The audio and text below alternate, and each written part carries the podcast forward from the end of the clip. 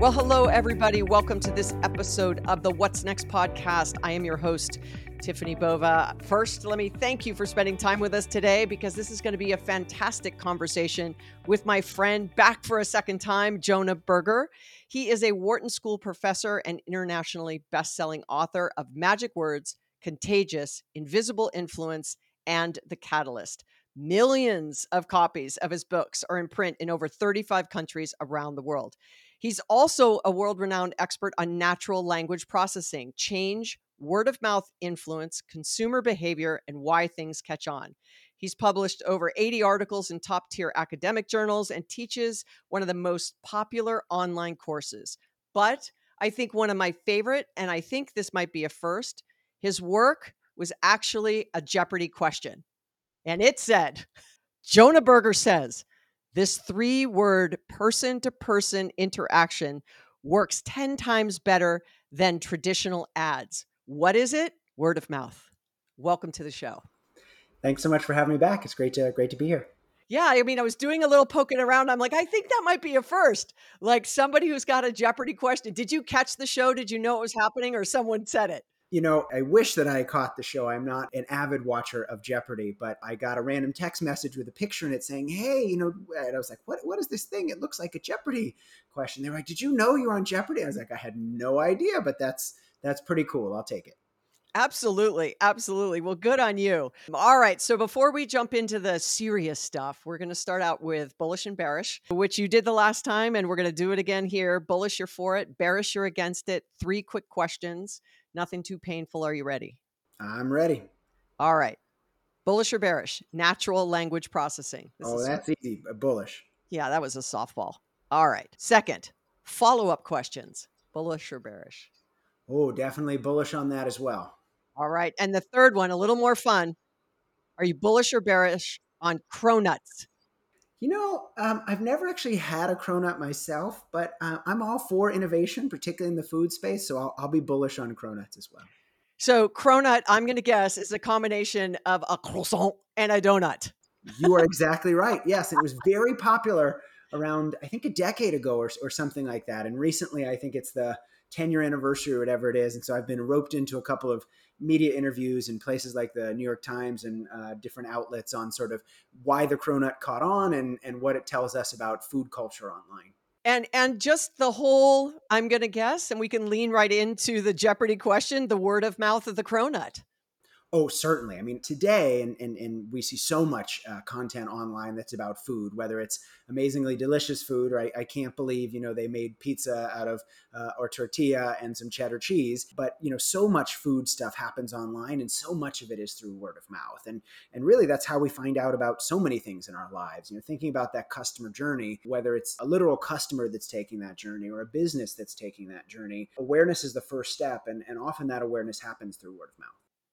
Well, you know, it's fascinating to me that kind of what's old is new again and and old might be 12 months old like is new again because things are moving so fast but you know word of mouth sort of you know been been around for a minute. You know we've been talking about it for a really long time. Do you think that now it's because there's a new generation of marketer or new generation of brand so much technology, so much noise. I mean, why do you think? I mean, I know it's a great strategy, so I'm not saying, I'm not questioning the strategy of word of mouth or the power of it, but why do you think it consistently gets this resurgence every couple of years where everyone goes, you know what, it's all about word of mouth again? What I think is so interesting is how it's evolved over time, right? So so my my first book Contagious and I think we spoke after that one came out about a decade ago now in 2013. And I really I did I did the work for that book in sort of the the late 2000s and early 2010s. And when I would talk about that book in, you know, 2012, 2013, 2014, a lot of companies are going, Oh, I don't know. What about this word of mouth thing? Aren't you worried people will say negative things? You know, traditional advertising's got to be the way to go. And, and then that evolved, right? And then suddenly people were saying, Oh, you know, word of mouth is definitely valuable, but how do we get it? And then it became okay, influencers are clearly the way to get it on these particular platforms, you know, people that have a large following. And then it became, well, wait, influencers are interesting, but maybe it's more these micro influencers that have really close connections with their followers in individual communities. And so it's not people with, you know, tens of millions of followers that lots of people follow but may not have a lot of impact. It's really these smaller individuals. And And today, when there's you know been so much segmentation of media, and you know nobody sort of I won't say nobody, but fewer people listen to sort of traditional television than have in the past. Many people spend lots of time online, you know, following others, listening to others, collecting information through others. I think word of mouth has certainly evolved. It's it's always been important. You know, it's been important way before the 2000s, way before the internet happened. But but how it's important and how we see it has changed. I think organizations now can go on social media and say, wow, all these people are saying these things about us. Maybe we should do something about it. Either change what they're saying or encourage them to say certain things. And so, you know, many organizations are still trying to understand how to leverage word of mouth power effectively. Well, I think that's a great segue into magic words, right? Because word of mouth is the usage of words, right? They have to, humans have to, in some medium, online, offline, right? Say things to increase influence and captivate audiences and communicate more effectively but i was struck in doing you know research for our conversation today at just how much power words can have something as simple as the word could versus the word should right? Maybe you can lean into and start us off with just the power of words and even something that simple Sure. Yeah. So I'll, talk a little bit about could versus should because I think it's a nice concrete example from the book, and and then maybe if it's okay, I'll zoom out a little bit and, and talk about kind of how how I got to this book in, in the first place. So some researchers were interested in problem solving, and, and often we're you know trying to solve a tough problem. We're we're at the office, we're trying to figure out how to get something done or how to make two sides feel like they agree or come up with a creative solution for something, and and we're stuck and so, what do we do in these situations? We often think, well, what should I do? Right? What what should I do? What is what is the right answer? And that's the standard way of, of solving problems like that. And, and these researchers wondered, okay, great, that's the standard way of going about it, but could there be a better way? Right? Might a subtle shift in language help us come up with better solutions? And so what they did is they gave people a bunch of tough problems, tough uh, things that required creativity or problem solving or, or various different things. For some people, they encouraged them to use that traditional approach. Hey, think about what you should do. And for other people, they change just one word. Think about what you could do instead. So they encourage them to use coulds rather than, than shoulds. And something interesting happened. People that thought in terms of coulds rather than shoulds came up with much more creative solutions and much better solutions overall. And the reason why is that shoulds make us think that there's one right answer. Oh, there's, you know, there's just an answer. And if I think hard, eventually I will get there. But they force us down one narrow path. Whereas what coulds do is they encourage us to think a little more broadly. They encourage us to step back and say, hey, what are the possibilities? What are the potential directions we could go after? And, and maybe not all those directions make sense, and maybe not all of them are a good idea, but at least by considering them, we can come up with a better solution overall. And so that's just one example, but I think it points to the power of language, right? We need to turn shoulds into coulds when trying to solve a tough problem ourselves or trying to motivate and help others be more creative. A subtle shift in language can have a big impact. And, and this is just one example uh, of the power of language and, and how we can use it to increase our impact. You know, I'm not the first person to point out that language matters. Uh, basically, everything we do uh, involves language, right? You and I are talking right now using language. Language is how we write emails and make phone calls, put together PowerPoint presentations and sales pitches. Language is how we talk to our colleagues and friends and family members. Even our own private thoughts rely on language.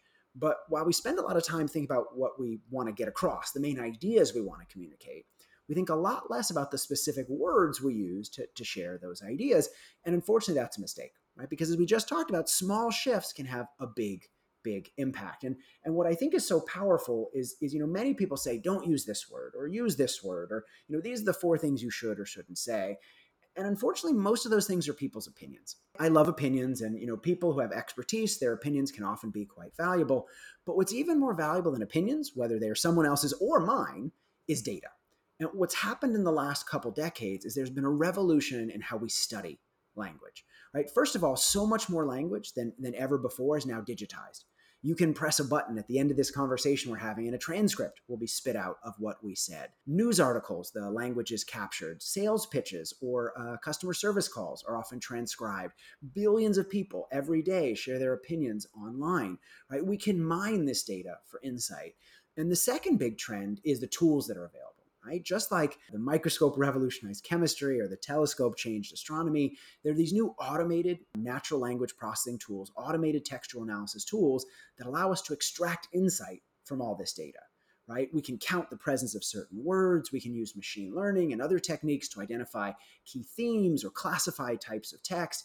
And so it allows us to understand things about people and the impact of language in ways never thought possible, right? We've we've looked at thousands of customer service calls to look at the words that agents used and the paralanguage they use that shapes customer satisfaction. We've looked at tens of thousands of pieces of online content to look at what holds attention or how we can write content that will, will grab attention more effectively. We've looked at sales pitches, we've looked at song lyrics, we've looked at movie scripts, we've looked at a variety of different types uh, of language. And so, what this book is all about is the insights that have come out of this research, right? What language matters, and how by understanding those magic words, we can increase our impact.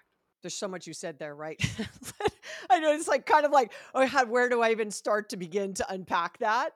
But but I think you know the bottom line is that I, I guess my question back because you were really bullish on on natural language processing, right? And and now we have these large language models, and now we have GPT, and there is a lot of opportunity for the wrong words, right? There is a lot of opportunity for misinterpretation or misrepresentation, and I and I don't mean inaccurate or misinformation. I literally mean it was just like, well, that wasn't the intent of whatever was ingested by the large language model, right? That it spit out the other side. And as more and more people ask about, wow, you know, our uh, is GPT going to disrupt our copywriters, you know, in the marketing yeah. department? Are they going to replace our salespeople because now we've got automation and bots and we've got GPT that can do email responses? And what do you say back to that? You know, I, yeah. I know we're on this word conversation, but because of everything you just said, right? The power of it, yep. it can work against you if you're not careful. Yeah. Well, so first of all, let's let's be careful. Let's make a, a, a couple of separations between some different things. So um, when we talk about Chat GPT and, and a lot of the work going on in large language models, what what these are is they're generating content right? Part of the excitement, uh, you know, they're going to replace copywriters, all these things is now rather than people generating content, these systems can can generate content. Indeed, large strides have been made in the past year or so in the ability of these things to, to produce content. That's different than analyzing the content that humans produce to understand what, what is more effective. And, and in some cases, they rely on some of the same underlying infrastructure, right? So, word embeddings, document embeddings, um, uh, sentence embeddings, a lot of these tools that can help us understand how language relates to other language relies at its core on on some of these large language models but a lot of the work that i am and others are doing in this space is not creating new language it's parsing existing language right? Taking customer service calls and saying, okay, some of these calls go better and some go worse. Some customers come back and buy from the company, some don't. What are the agents saying that make these calls more effective. Now, what's certainly possible is in the future, rather than people being on those calls, right, we may have generative AI creating content, right? You see uh, models now that can speak uh, and put these things um, into spoken language. And so maybe, you know, we'll be speaking to generative AI rather than just typing back and forth to it or interacting with people. But a key question is still not just, okay, can that generative AI system complete the sentence, which they're very good at, right? Very good at sort of figuring out the next word and completing the sentence in a sensical way. That's not just the goal, right? The goal is not just to complete the sentence, the goal is to satisfy that customer. And if we don't understand what drives customer satisfaction, just looking across the web and seeing the best way to complete sentences, the most common way to complete sentences, isn't going to get us that, right? We either have to tune those models by understanding what drives customer satisfaction or use human coders to guide their output. And so I think these are two parallel streams of work that's going on. Interesting stuff going on in generative AI, but regardless of content production, we still need to understand what works, what what increases humans' impact or the impact of language so that we can produce better models to increase their own impact as well. Yeah, I mean, we've got technology that, you know, can listen to calls, take, you know, unstructured data, and then say you just had a call with a customer like what could you have said better? What should you have said better?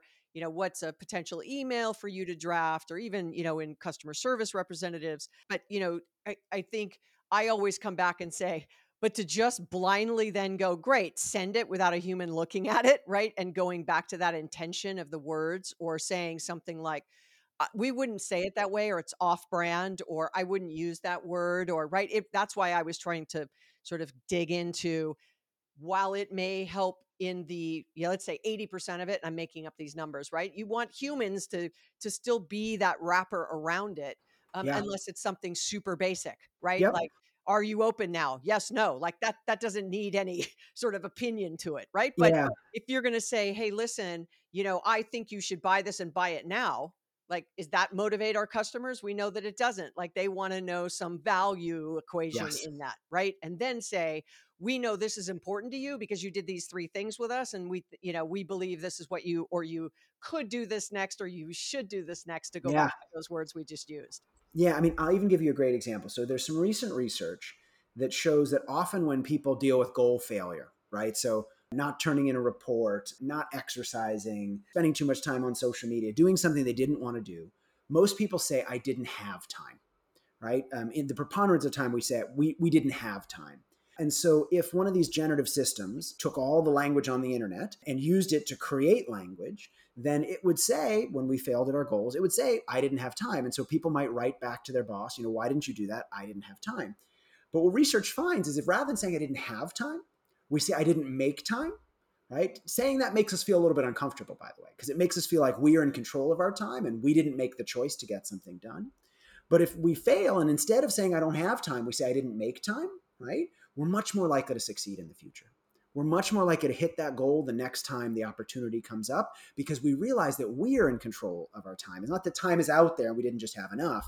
We didn't make time to do something makes us more likely to make time next time around. And so I think the, the work in generative AI is great um, and is, is certainly progressing at an amazing rate. We still need work on behavioral science to understand the language that works, whether it's motivating people, generating creativity, increasing our influence, all of those things so that if we want to build more effective large language models, more effective generative AI, we understand the people that they're interacting. Well, you know, I, I, I couldn't have a conversation with you about language without getting into GPT. I mean, I would be totally remiss had I not done that because I think it's a, you know, I think everyone's trying to figure out how to use it, where to use it, why to use it, when to use it. Is it right to use it? I mean, it's, we're kind of in that, we're screaming up the hype cycle at the moment, right? We are right at this, like, you know, it's going to sort of solve all of our problems and all of our ills. And I'm waiting for the trough of disillusionment to come soon. Yes. like the crash and burn and figuring it out. And, and you know what I'll say? You know, I people love technology, right? And people love new things because it's like, you know what? You know the reason that we didn't stick to our diets is because we weren't on the low carb diet. And you know the reason that we're not successful at the office, it's not because of us. It's because we're not leveraging this new technology. And if we just leverage this new technology, everything will be different. And so it's clear why we like technology. It's clear why we like this notion that there's a savior that's going to change anything. I think the, the simpler answer, the more accurate answer, is we've just got to understand how to use language, right? We've got to understand, okay, should I say, I, I what could I do or what should I do? Um, you know, when I'm asking somebody to help me with something, uh, should I say, hey, can you help me? Or should I say, hey, can you be a helper? Right? Research shows that uh, turning actions into identities rather than asking for help, asking someone to be a helper, rather than asking them to vote, asking them to be a voter, those things increase the likelihood that people engage in, in those actions. It's not a magic machine that's doing it, uh, it's not new technology. It's just us taking a little bit of effort to understand what drives human behavior. And so the, the book is divided into different types of language. Um, there's a, a, nice framework uh, called the SPEAK framework. The S is for the language of similarity and difference. The P is for the language of, of posing questions. And we got into that a little bit in, in one of your bearish or bullish questions earlier. Uh, the E is for the language of emotion. The A is for the language of agency and identity. There are two C's. One is the language of confidence, and one is the language of concreteness. I know there should be a K, but I wasn't uh, clever enough to come up with a K to end it. But so each keep of these is a type of language. is keep it going, keep learning, keep, keep it, it going. There we go. Um, uh, but each of these is a type of language, and underneath each, there's a bunch of psychology and, and some ways that we can apply it. Well, you know, you sort of teach the next generation.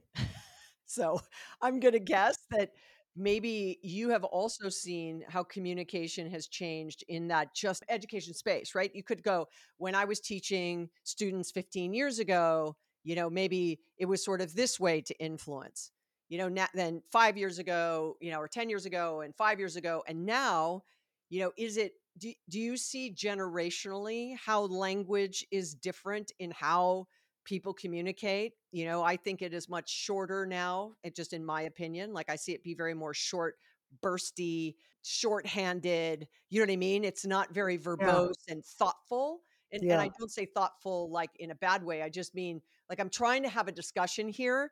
I, I you know, I and I find in many cases I have to couch what I'm saying. Okay, this is not, you know, I'm not dogging on what you're doing. I'm not saying the baby's ugly. Like I'm we're I'm trying to have a constructive conversation and I'm kind of having to set it up a lot more now than I might have had to in the past. Do you find that you've had to you know because i'm going to guess you have different generations in in your classrooms and within the online course do you find yourself having to float between different communication styles because of maybe who your audience is? You know, I think part of what you're alluding to is the mediums we communicate through have changed. Right. So so there there are various mediums that we communicate through. One is modality, right? Are we speaking or are we writing? And we have always done a lot of speaking. We've always done some writing right? Um, uh, you know, writing letters, for example, many, many years ago. But now we are writing text and we're writing email and we're jotting off a lot of communication that way. There's also the devices that we communicate through right? When we're when we're talking face to face, we're not using a device, but we can write through our phones, we can write over the computer, we can speak over the computer or over our phones, and there are also the channels we communicate through, right? Text versus email, both of those happen on, on can both happen on a mobile phone. Both involve writing, but there are different things associated with those channels that can shape communication, right? And and because so many people have used text for much longer now than let's say 10 or 20 years ago, because many people grew up using text that has shifted communication to fit more with the norms uh, of texting, not just writing in general, but that specific sort of shorthand, quick format that's a norm to that particular medium uh, of communication. And so I think we're seeing a lot of different things that are changing here. You know, people now can voice to text in a way that wasn't possible previously. It's gotten a lot better. What's interesting about that, though, is when we communicate via voice rather than writing, changes how we communicate, right? When, when we write, we tend to be a little bit more deliberative we tend to think through what we're going to say, not not only before we actually write it, but actually we can go back and edit it. Whereas when we speak, one, we, we can't edit while speaking. We can only speak and then stop and go back and, and re-record it. But we don't have as much time while we're creating the content or to edit it on, on the back end. And so that has some implications, right? Writing tends to be better organized, uh, tends to be less emotional, whereas speaking is more emotional uh, and not as well organized. And so this has some interesting implications for the outcomes of our of our communications. There are, are cases where more structured, thoughtful, less emotional communication is good, and there are cases where more less structured, you know, more emotional, more sort of quick and fast communication is, is better. And so thinking about these different means of communicating affects the message we communicate and and the impact of that message as well. Well, for our listeners, you know, as we wrap this up, what would be your advice to people who want to really communicate better, right? Speaking with power, speaking with certainty, building trust in their words, influencing, you know, a lot of the things we've talked through using your speak framework beyond, of course, uh, reading the book, uh, because that's, that's a given, right? Magic words, what to say to get your way, even getting kids to take out the trash. I'm sure there's some lessons in there for that, not just people who work for you, but what, what would be your, your advice to those that are really trying to go on this communication journey of improving the way and, that they speak, but also the words that they use? You know, I think it comes down to behavioral science, right? We really have to understand why people do what they do and and how different things impact them. Whether it's about you know forming better connections with our, colleagues or our employees or our, our spouses and partners, whether it's influencing others in a sales context or when making a speech within a firm, whether it's increasing our creativity, whether it's helping us stick to our goals. There are so many domains where we want to increase our impact and where we use language. But technology is great, but technology is not going to solve it for us, right? Technology may allow us to create content faster, but if we want to create better content, whether we want to have more impact with our words, we, we have to understand the behavioral science. And, and that comes down to understanding people and, and why they do what they do. Well, it's been such a fantastic but quick conversation, Jonah. You know, I know that we could keep going and going because I'm just so inspired by how you approach and tackle something as obvious and basic as words that we use, you know, all day. Um, and that's why you are as successful as you are, not only being an academic, but you know, really studying things like this to make them digestible for everybody. So, you know, great job on another amazing book. Again, if you haven't read it, picked it up, Magic Words: What to Say to Get Your Way by Jonah Berger. Jonah, thank you for joining me again for a second time on this episode of What's Next. Thanks so much for having me. All right, everybody. So thank you for joining us. Don't forget to subscribe, leave some feedback. Tell your friends. Word of mouth is my friend. So go out there and use it. And I'll look forward to having you join me next time. Have a great rest of your day.